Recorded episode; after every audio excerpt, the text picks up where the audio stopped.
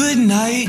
Welcome to the Kathryn Zox Show. This informative and entertaining show will start your mornings off on the right foot. Here's your host, Kathryn Zox, your social worker with the microphone. Good morning. I'm Kathryn Zox, your social worker with the microphone, and you're listening to the Kathryn Zox Show on VoiceAmericaVariety.com and World Talk Radio.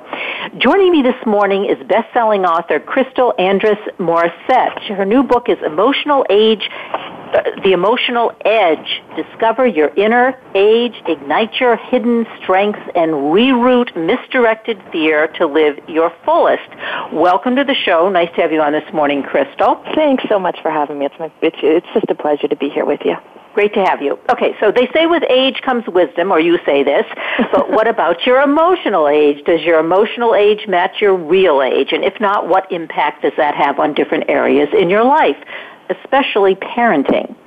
Um, Crystal will show us how to identify our emotional age and our parenting archetype, pinpointing our strengths and weaknesses and harnessing them for good.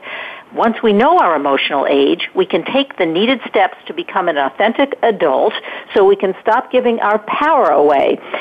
Oh, that's okay. I've said a lot, or you've said a lot. So that's big one. that's my quote. Okay the emotional edge, um, as I said, you know, before we got on the show, for, as we were talking for for a few minutes, what is the emotional edge that you're talking about in the book? What does that mean, and why yeah. do we need an emotional edge to be healthy? Yeah, I love that. I love that question. Thank you for yeah. asking it. So, first off, emotional age. So, w- once you understand what emotional age is, I think it's it's easier to understand what the edge would be. So, you know, we've all heard of biological age. It's that scientific concept that measures how well or badly your body is in, in functioning in, in relativity to your chronological age. So I think most of us know that. You could be 60, but if you've really eaten well and you've taken care of yourself, you might be 40 in biological age or the other way around. Um, but, you know, it just, it kind of shocked me about five, six, maybe, maybe even longer, seven, eight years ago. I realized that no psychologist had actually written on the concept and really coined the concept of your emotional age. It's sort of the idea that you know, um, similar to biological age, but rather than sort of predicting young, how young or old we are, our bodies are, it helps us to understand sort of how empowered or disempowered we are emotionally. So it really, you can see your emotional age almost um, in the way you're communicating, in the way you're showing up in all your relationships, how you compromise, how you socialize, how you interact, how you set boundaries.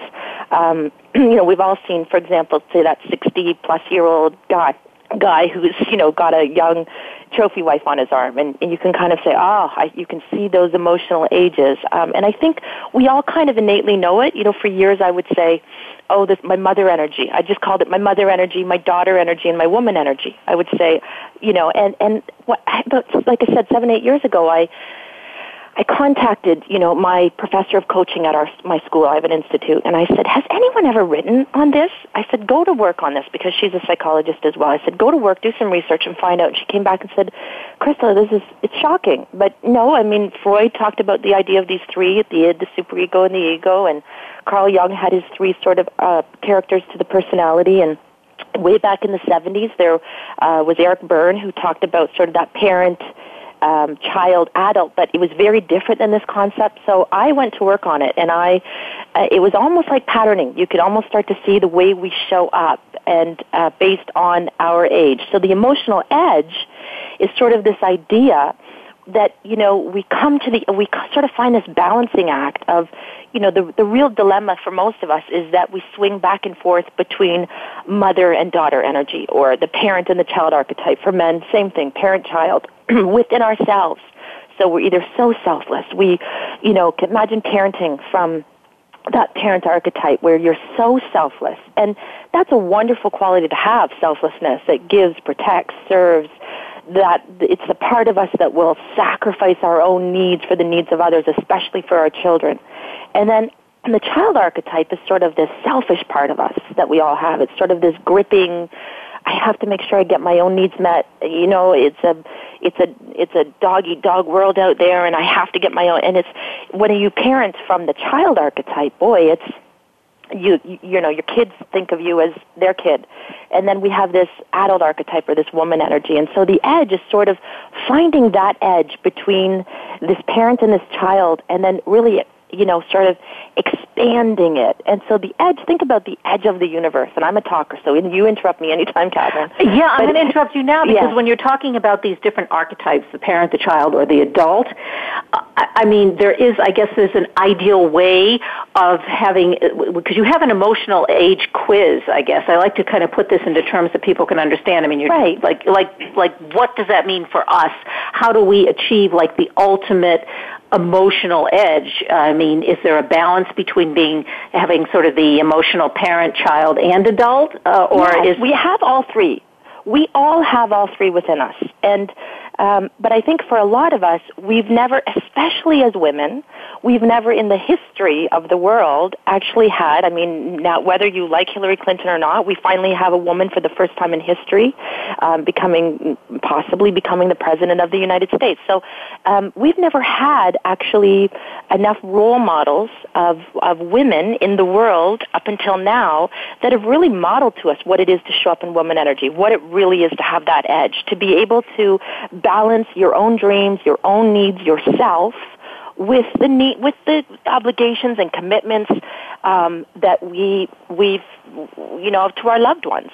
Yeah, um, I, I think that's true, and, and, and that, that's a perfect example. And I am for Hillary, but yeah, it, right. and I think that's a great example because even in the context of her hopefully or being the president of the United States, the first woman, there's yep. so much pushback there. I mean, I think that there's this underlying kind of it's a it's a, a real difficulty that women and men, even if they're not aware or don't admit it, are do not want a woman as president of the United States for it's a story. It's a story that's been yeah. running for yeah. hundreds and hundreds and thousands and thousands of years. It's only been it'll only be a hundred years in 2020 that women have actually been considered a person by law in the United States, a person.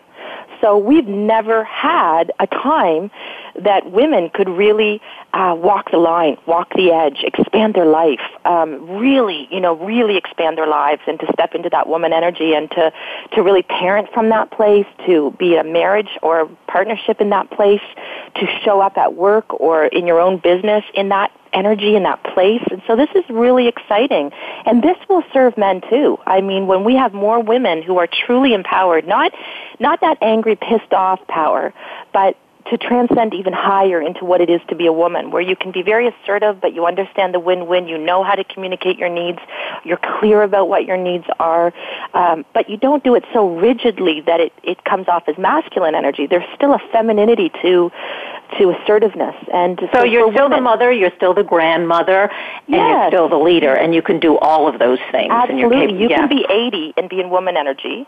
Um, you can also be 17 and be in woman energy, and this is what we want to teach to our younger girls, and we want to teach it to our older women to say, well, wait, no, you, it doesn't matter what we learned up until now. See, for a long time, you know, and I have such great study in sort of feminism and, and the women's movement um, from from a, a very uh, research sort of perspective, and you know, so many of the books that were written back then, women were literally called the drudge or the doll so the drudge was this mother energy, this idea that you better know how to cook and clean and take care of your family and put the needs of your family first and and or the doll. You better be so damn cute and sexy that you know how to take care of a man's needs and you know you're his you're his doll and so this is really the first time, and, and this really does really apply to men as well. I mean, this is not anti-man at all. This is really about us really stepping into our power together. Um, but as a parent, I mean, imagine, you know, parenting from a place where you you don't have your own sense of identity, you don't know your own worth, you you have this constant level of guilt all the time, just simply because you're a mother. Um, and so this conversation is so important, you know, um, for parenting. For right, so, so we were supposed to take, let's say we're taking the emotional age quiz. Okay. What yeah. are we supposed to be looking at? How do we evaluate ourselves? And I think you also discuss, which I think is really important, how many of us as women inadvertently we do sabotage ourselves and we're not even aware that we're doing it in terms of our own power and, and, and making our own choices. But I don't know if those are two questions maybe. But yeah. yeah. Well, first off, the emotional age quiz is in the book. You can also take the quiz on, on www.emotional, um, theemotionaledge.com, the site. There's an interactive quiz. Actually, it's been featured on Oprah.com. So when you go to the site, you'll actually be connected over to Oprah's site and you can take the quiz, the emotional um, age quiz.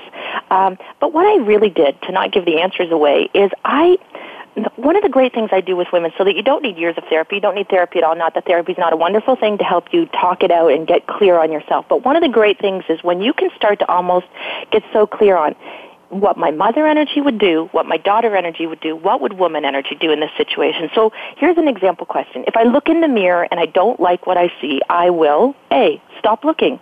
Appearances don't matter that much. Sure, I wish I looked better, but who has the time? It's not that important. B, worry.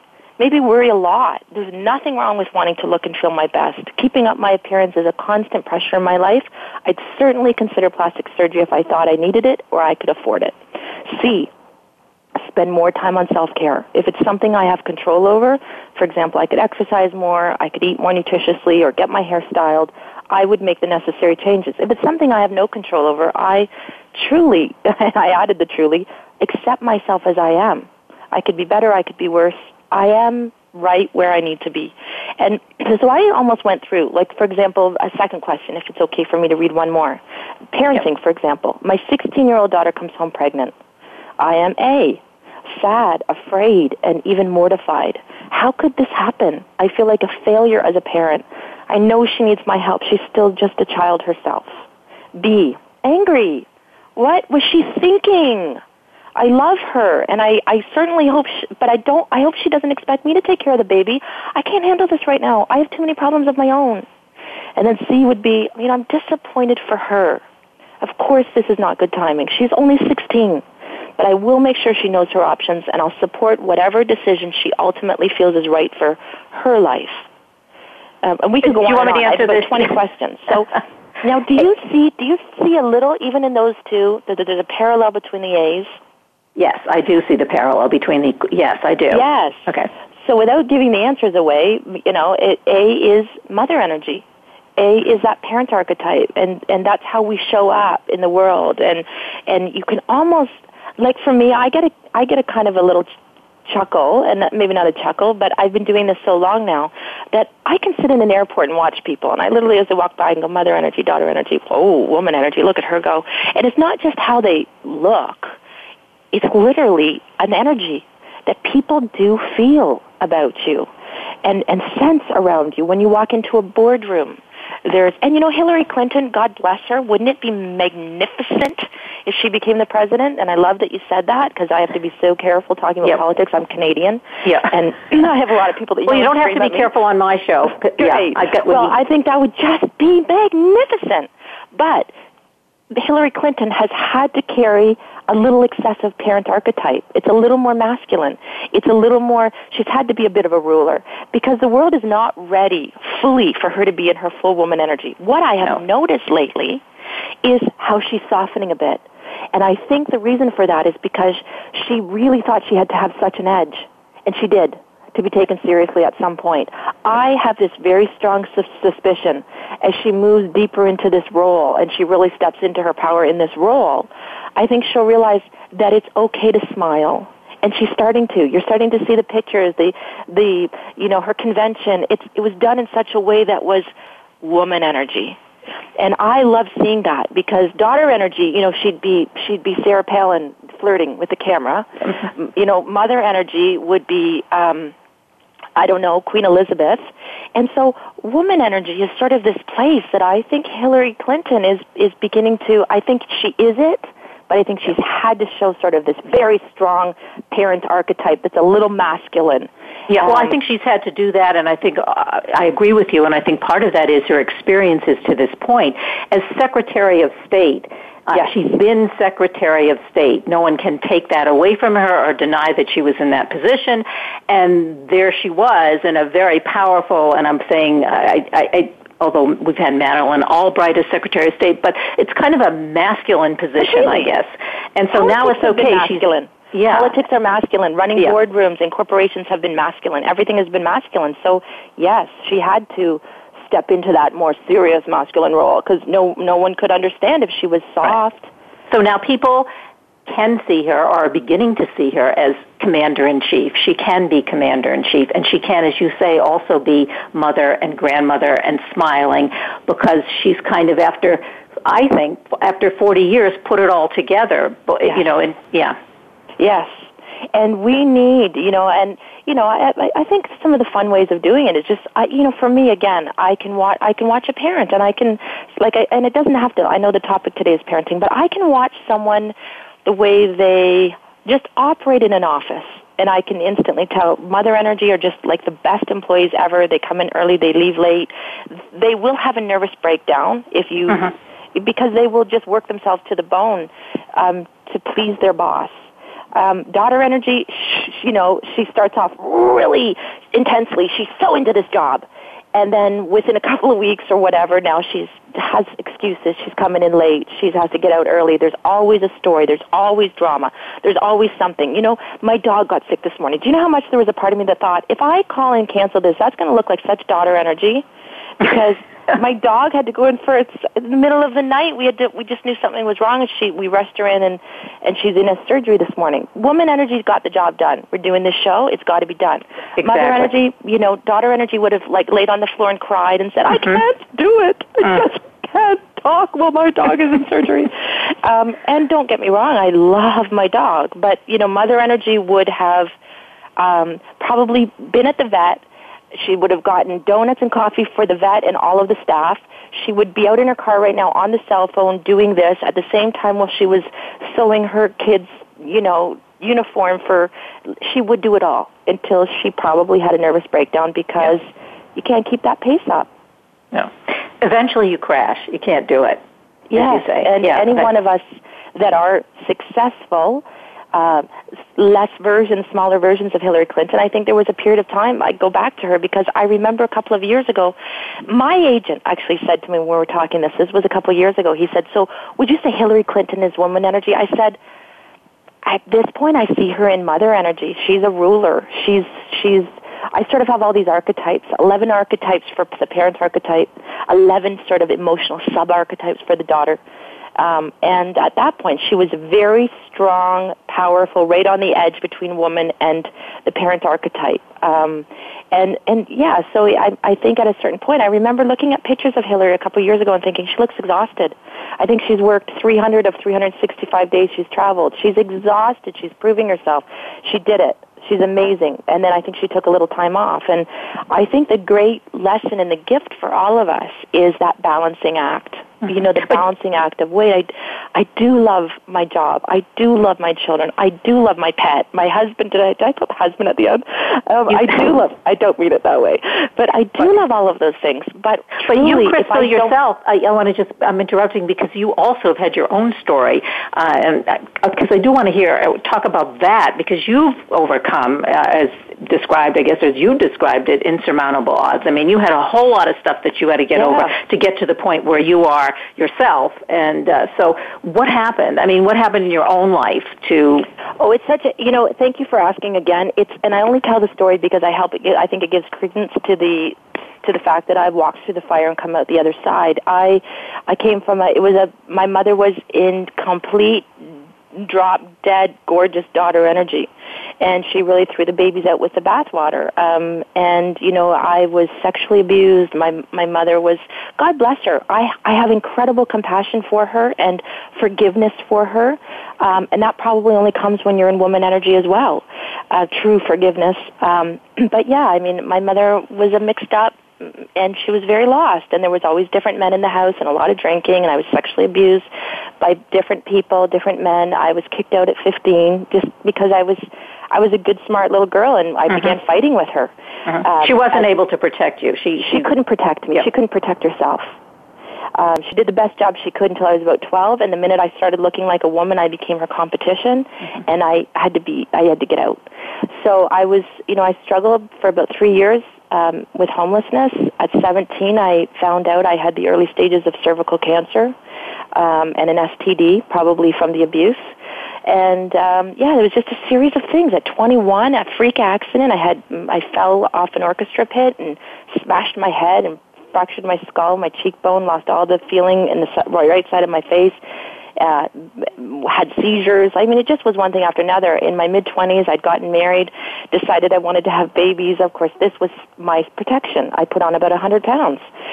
I realize that now. I wanted to be mother energy for my daughters. The chubby bubby is mother energy. Of course, I put a nice blanket around me of protection. No man would want me. I would never cheat on my husband. I would never make my daughters jealous of me. I would never compete with another woman. That served me for a period of time until that began to implode. Um, and so um, yeah, I mean, my, I mean, there's a million. But was there a defining moment? I mean, you went through all of this. I mean, and some of the, what you're describing. I mean, these are like Massive really things. horrendous things that happened to you, getting raped and abused by your mother's boyfriends, and and and then stranger rape at 14. Yeah, there was just a series. But you know what happened, Kathryn? There was a point that I said to myself, there has to be something about me. Like, and not blaming myself as the victim.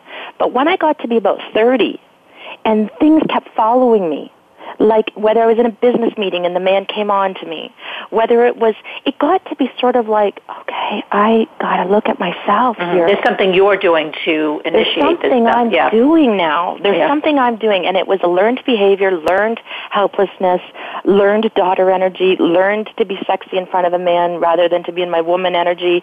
Then when I was like, I would swing back and forth between mother energy and, and daughter energy. Don't get me wrong. Something was building through all of that. But it wasn't until I turned about 40, my 14 year old daughter, um, you know, sadly, the reason I think I knew something was wrong with my dog was because my own daughter uh, went into toxic shock. You know, we we rushed her into the hospital, and her white blood count cells had skyrocketed, and she had a toxicity. She went into septic shock and was, you know, helicoptered to Sick Kids Hospital, and she spent about a month on life support. And I I didn't I didn't know the signs then. I'd never been taken to a hot doctor, a dentist. I I, I it was my own guilt the guilt of not realizing my child was that sick. I was giving her Gravol and Tylenol, not even realizing how sick she was. So, you know, these kind of things in life make you stop and say, "Whoa, I have to, I have to really take inventory on myself." Um, how would woman energy show up? And when she was sick in the hospital, my woman energy kicked in like never before. Because suddenly I realized I couldn't just be in daughter energy and let doctors make all the decisions. I had to be her fierce advocate. I also was in mother energy in the sense that I stuck by her side day and night. I I know a mother can go nine days without sleep or eating because I did. Um, but all of those things was a massive like, whoa, stop the presses. I have to look at the drama in my life, the dysfunction in my life, massive successes, don't get me wrong. But, you know, today was a, a really great opportunity for me. As soon as I realized my dog was sick, I went, I know something's wrong, and I could feel it, and I trusted my instincts, and we've saved her life because of it. Had that gone on with the count, the white blood count in my dog's blood today, this morning, she w- could have died. So, woman energy is sort of this this really trusting your instincts, healing those wounds and stories, looking at what you learned growing up. What archetype was your mother in? Have you chosen to be just like her or nothing like her? Um, so there's some work. The Emotional Edge, the book, really takes you through the processes. There's guided meditations and interventions, and it's a real, you know, how do you do this? And I also So in your book, if we, I mean, I guess Yes. this is something that uh, once we read your book and hear the stories and hear your stories, we don't have to get to. I mean, really, it was a life and death crisis that you went through with not just with your with your could have been with your dog, but with your daughter that kind of turned My you daughter. around, that made you look at your daughter and say, you know, what was happening, and like, okay, I have to, I'm doing, I have to do something differently. But Yes. we don't want to get to that point, do we? we don't. We don't want to get to the point that we find out we're sick. We have a terrible injury.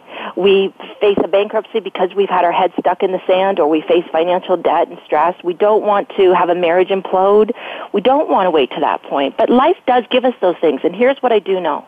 The tools that my work has given not just to thousands and thousands of women around the world, but to myself, it gives me almost like a roadmap map fast to get myself back up. I almost call it climbing a ladder back up into woman energy. Um, you know, and whether you know I, another story. I mean, two years ago, no, last year, 2015, my husband had a freak accident where he fell through a glass table in the middle, of, about midnight. He'd gotten out of the hot tub, fell through a glass table, and severed the artery in his arm in two spots. My woman energy flew into action fast. I heard the crash. I something woke me from sleep, ran, got a foot. Like, yes, sometimes you might say, how do you have that much drama follow you around? But on the other hand, how do you know how to handle things so quickly, so fast, so smoothly that you've not only been able to manage massive amounts of stress, but thrive and come through it, almost able to make myself feel almost um, unstoppable now.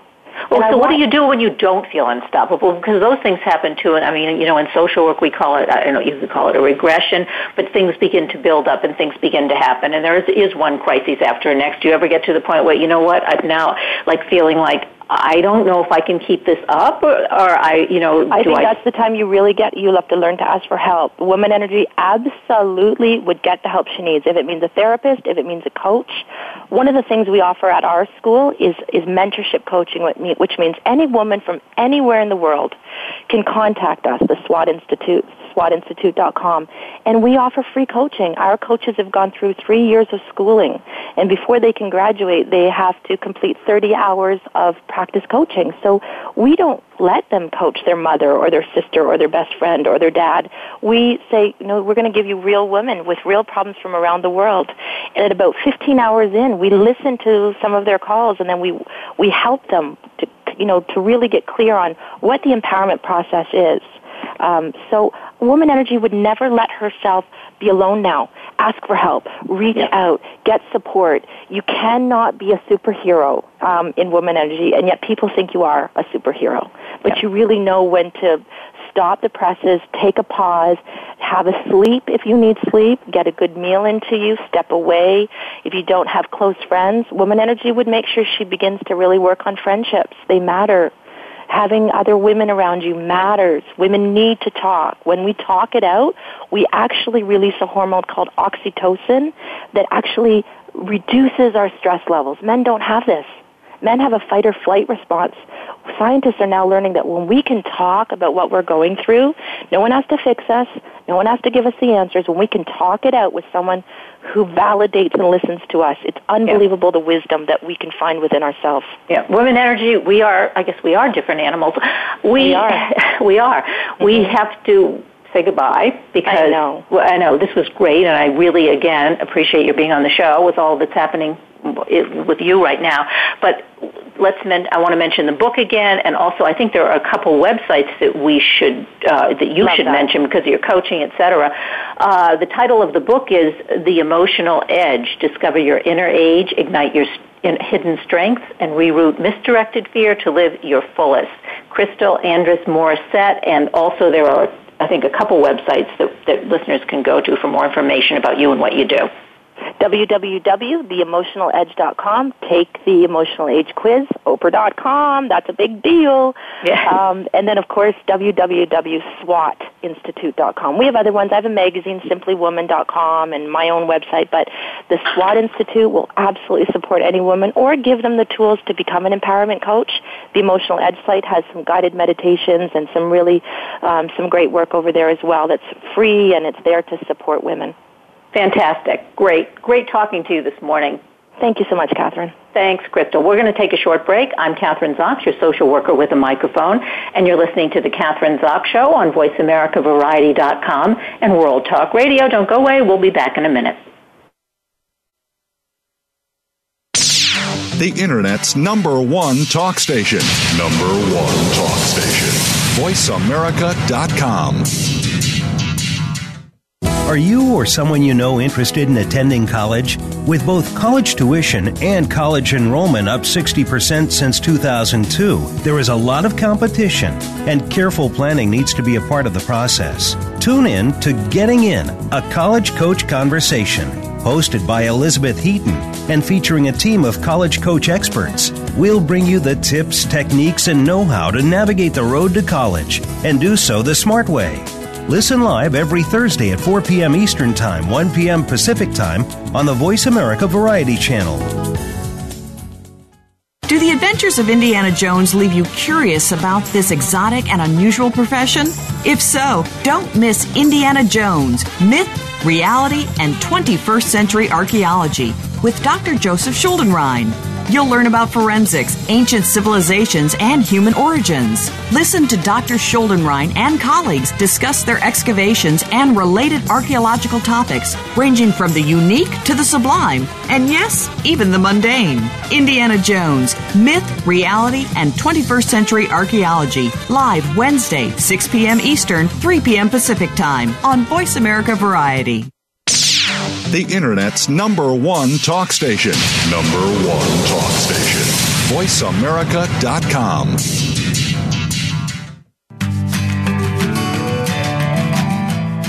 You're listening to The Kathryn Zox Show. If you would like to join our conversation this morning, call now. The toll free number is 866 472 5788. That number again is 866 472 5788.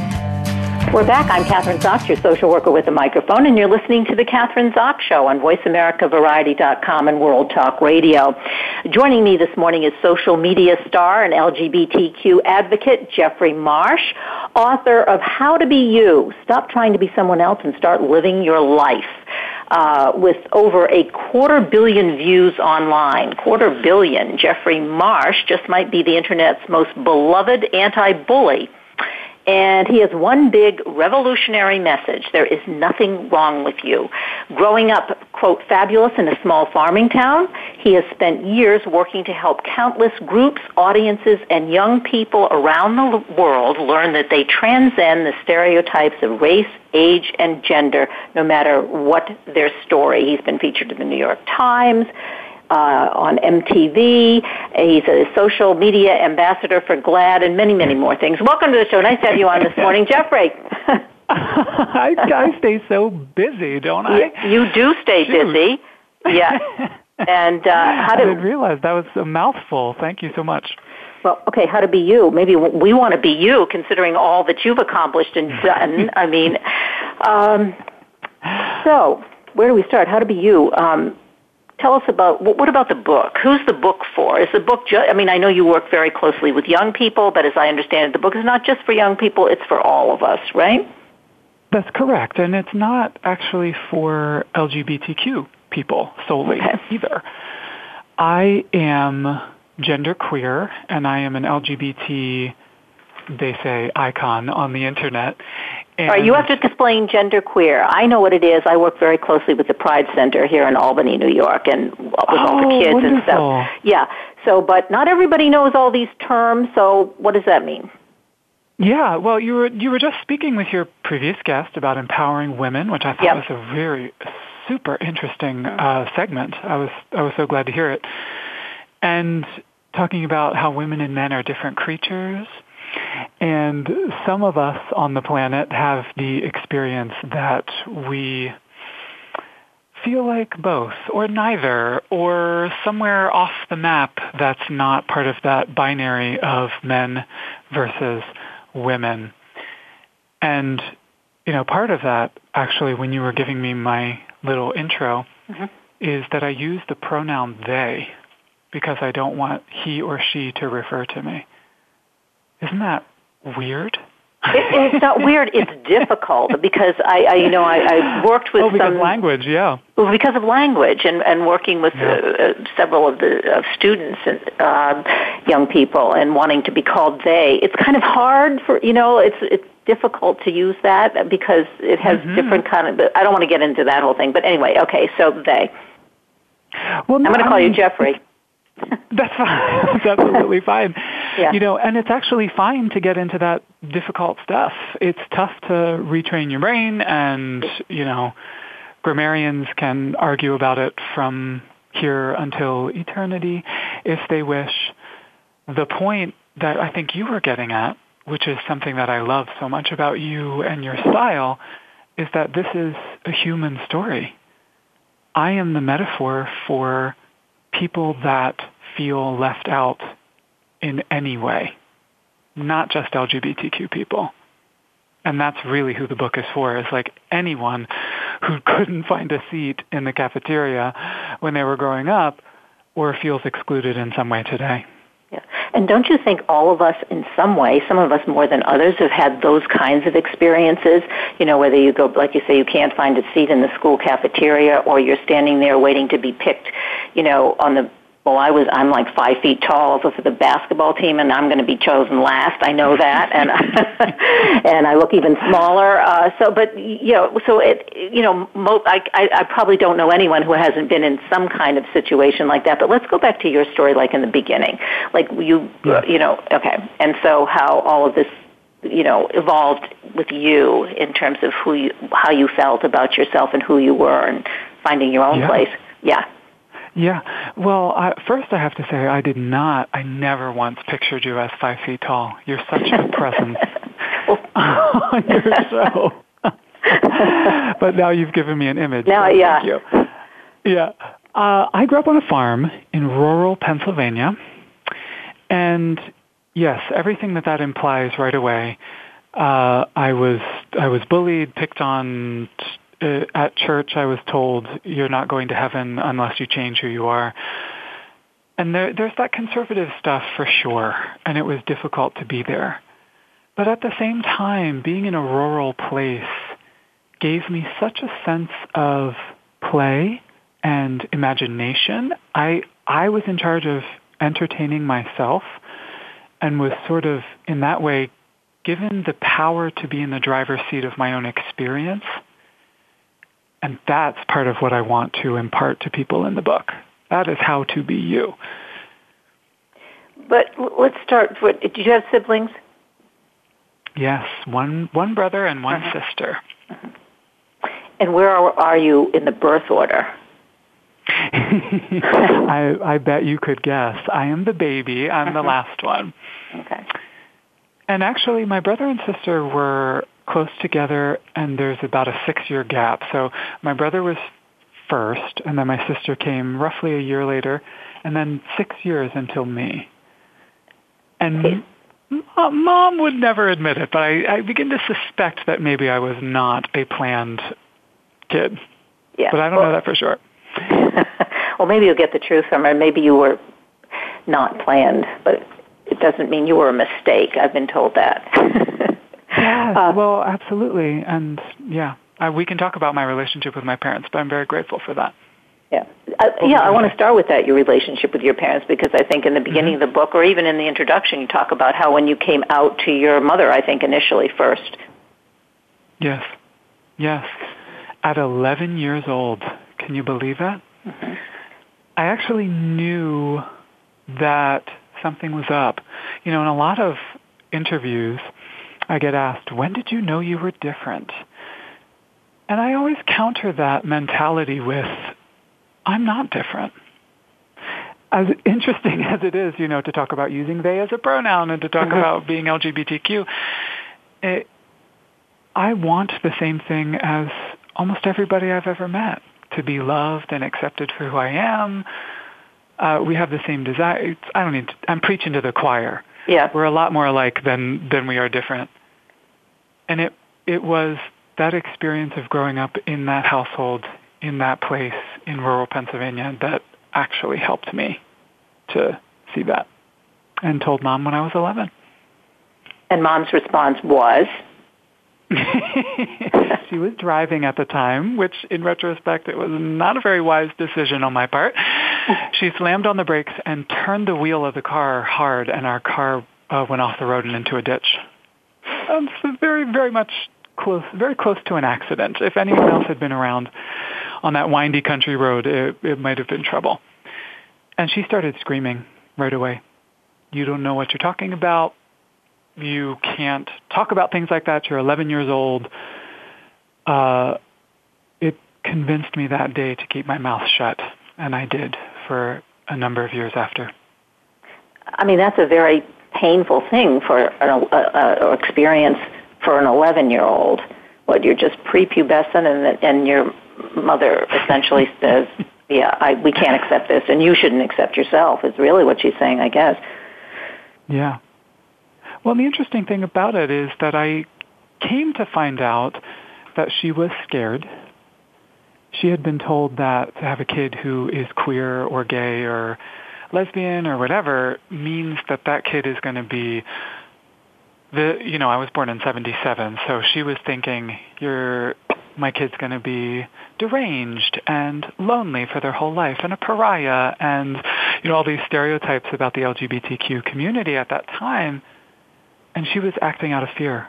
But of course the message I took from the conversation was there's something deeply inherently wrong with me or could she also you as a mother and a mother of three boys um, could have been acting out of love in this in the way that she was yes fearful for you loved you and then but at the same time knew what the world was like you know particularly at that time yeah. and was terrified for you maybe i guess and wanted it wanted stuff wanted it all to be good for you and sort of seeing that this is that maybe that wasn't a possibility and here's her son that she loves and doesn't want him to have to experience all the stuff that she foresees that he might have to you know terrible thing yeah yes, absolutely. I mean, her idea of the perfect son was crumbling uh, in that moment, was dissolving in that moment, and she could only picture me having a horrible life. So I, I know absolutely she was acting out of love.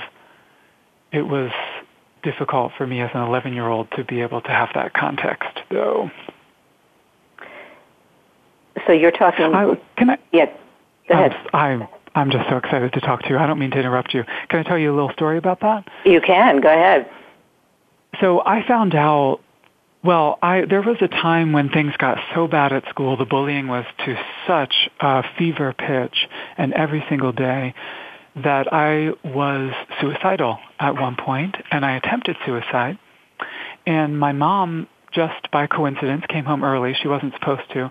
She came home early and discovered me in the middle of this attempt, and she saved my life that day. And she then went into my school, and I'm sort of painting my mother as a as someone who yells a lot today. but she yelled at the people in my school. Uh, she's she is a, a wonderful person with a big personality too. She anybody she could talk to at the school, the secretary, the principal. She said it is your job to keep my child safe, and you are not doing your job. The interesting thing about the story is I found out she did that two months ago when she happened to tell me. Do you, do you know what I mean? Yeah. Uh, you, you just found out about this, you're saying two months ago? I just found out that she was a fierce advocate for me at my school, and she went in there and raised H-E-double-L with everybody she could to protect me. And when I was a kid, I never knew that. She needed to tell you. I know. You're telling me. yes, exactly. She did. She did, and I wish she had. So after, I, I mean, she had. Yeah. So what was what how'd you feel? I mean, like just besides, I wish she had. I mean, that it must have because like the way it would seem to me, the way that you've seen your mother, uh, maybe over the years. You're not that old, but um, which, which, what what are you? Thirty nine? Nineteen? Would you say nineteen seventy seven? Yeah. Yeah. Good math. All right. It's not um, my strong suit, so I no, it's that. not mine either, really. But uh, you know, but like, does your whole perception of her change? I mean, it would seem to me that's a kind of a, you know, learning that now uh, would give you a whole different way, a different filter, I guess, with maybe in terms of looking at her and how she oh. felt about you. Oh, you are so brilliant. Yes, that's exactly right. Different different filter. That's the way to phrase it. And that's partly what I talk about in the book is learning to see people other people in your life, be they parents or or people at school or peers or whatever they are, but being able to keep their opinions of you in perspective. And that anecdote from my mother just gave me a whole new filter, as you said, a whole new perspective on what she was going through at the time. Now, what does that do, like in terms of now you're working with all these young people? Um, I mean, you are an advocate um, mm-hmm. in, in, the in the yeah, LGBTQ community for the youth. what do you share with the kids? I mean, what do you share with the young people? Um, and like in terms of, and they all have different stories, obviously, and things have changed. I think in a positive, you know, in a positive. We're going in the right direction. Oh, yeah. Let's, yeah. So, um, what do you tell the kids? I mean, what? How do they relate to you, or how do you relate to them? Well, part of part of being social media famous, which I never uh, realized that this would be a part of it, is that I get to go see them. I speak at colleges, other universities, high schools, middle schools, all throughout the country, and I get to look in people's eyes and hear their story. And that I know that I'm suspecting that you would say similar things, that your guests give you so much. And it's like that for, for me. It's not necessarily what can I offer them. I mean, I can offer them my story and the book and advice and, you know, but they offer me so much. And it really is a two-way street. Yeah, I, I, I, you know, I totally agree with that. I think one of the things, uh, are there any things that have happened in the course because you are you're you're an internet icon and you're all over the country and you're sharing your story and they're sharing stories with mm-hmm. you. Anything like that has really that you've come across that's really sort of surprised you in terms of the experiences that some of these youth have had or some of the kids have had? Yeah. Yeah. Uh, Good or bad, you know, positive or negative. Yeah. You know, talk about there is never a lack of heroes if you're on the lookout. I was at a party last night, um, a party for me, which is the best kind of party. Celebrating you, um, yeah. yeah, exactly. It was my book launch, and Twitter threw, I'm the first author that they have thrown a party for. And we were in New York City, and we chose, we ran a contest and chose 10 fans from around the country to come to New York City to uh, party with us. And this young lady, I was signing her copy of the book, and she leaned over and she said, I have lupus. It's hard for me to breathe sometimes. Sometimes it's hard for me to get out of bed. But I love you. I love your message. And I drove 22 hours to get here today so that I could see you and hug you. And I, of course, had a breakdown. I was just going to say, did you start crying and sobbing? Because I was. of course, I'm not. I'm not a robot. yeah, I had I had an emotional, big emotional reaction and gave her a big hug and said that that is one of the best gifts that anyone has given to me. I mean, what a what a hero! What a hero, exactly. I mean, how does that make you feel? I mean, you uh, that's that's the other thing. I mean, you are a hero to not just this young woman, but to to I mean, so many more of all of these young people. Um, I mean, that has to how, be. How does that make me feel? Yeah, because that's a real high, I would imagine. Um, Absolutely. Yes. Well, and I'll I'll let you in on a little secret because I feel like I can be very very no one's frank. I trust you a lot. Yeah.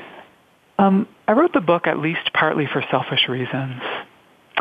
It is meant to be the manual that none of us ever got about how to love ourselves as we grow up. And I wrote it to bring healing into my own life to be able to get out onto the page the stuff that I needed to hear when I was 11 years old. And so it has been an incredible catharsis for me. And that's the sort of secret that I don't really, I don't have, have never, and don't really talk about in interviews. It is wonderful. Uh, of course I feel, you know, it's a reason to get out of bed every morning that I'm helping other people. But this is about healing for everybody. And I'm included in that. Mm-hmm. But I, I think that we saw it with the catharsis. Um, I mean, to me, that would be very understandable, and, and the book becomes mm-hmm. is, is because of the why that you wrote it. Um, it, that's why it has such an impact, not just on you, but on everybody else. Because of, I mean, because there is a passion. There's a reason. There's it's not just a how-to book. Oh, thank you so much for uh-huh. for. I mean, that just speaks to your sensitivity for for picking up on that. Yes, I'm deeply, deeply passionate about this subject because of my personal biography, mm-hmm. and I want no one on earth to have to go through the things that I went through when I was a young person. And how to be you is my beginning of a movement to really change those spaces and make make spaces safe for everyone. What's next? I mean, can, is there any? I mean, or just it's a continuous. Let's take over the world. Come on. Yeah, right. But Jesse Marsh for president, 2020. Uh-huh. well, you never know. You never know. I yeah. I don't I don't think I could be a politician. I'd be I think I'd be horrible at it. But I think next, and I have to. This is another secret. I can't tell you too much, but the yeah. next next place you'll see me is television. We're in a few different different talks. Me and the team mm-hmm. are in a few few different talks about how to change lives in the way that the book has, uh-huh. in a in that broader, more accessible medium of television. Which is a very different medium. I mean, that's uh, obviously oh, yeah. right. Yeah. So, uh, well, talking? social media is yet a different medium, yeah. and, and you know, I've been adapting and going going as I go. Right. So, what would you do? In te- I mean, you could tell us a little bit more about that, like television, talk show. Uh, yeah. Yeah. Well, my I what I absolutely can tell you is my ultimate dream is to have an empire of kindness. So already I have the book, I have a fashion line that is inclusive to people regardless of size, regardless of identity, and I have, that's in the works actually, that's coming in a month or two, and I have an app where people can get audio mentoring and see videos of me behind the scenes and in my life and connect that way. And I hope to someday have a magazine and a TV show, maybe a TV network, and maybe have a radio show like some people I admire so much. You're unstoppable. I I Which am unstoppable when it yeah. comes to making people feel better in their own skin and in their own lives. I'm I'm a juggernaut. Absolutely. Right. So now let's just because we've got about three minutes left. So I want to make sure that everybody uh, did that knows. go by like? Yeah, like it did. It went by really fast. But like how to connect with you. I mean, I, I think I mentioned it, you know, sort of in the beginning of the show, but like really specific way. You know, if people uh, when they're listening, how they can website to go to. How do we, you know, what are we going to do? Yeah. How? We, yeah. Yeah, the first step is jeffreymarsh.com, J-E-F-F-R-E-Y-M-A-R-S-H dot com, and that is your portal to every everything. And of course, I'm on them all: YouTube, Instagram, Twitter. I do Yeah. I do absolutely absolutely everything. Any way that I can connect. And one one more thing I'll mention is, whenever people tweet me and say, "Oh my gosh," because they um, I live in New York, they say, "I saw you on Broadway," or "I saw you at the grocery store," and and I say, "Why didn't you say hi to me?" Right? I'm a highly accessible person.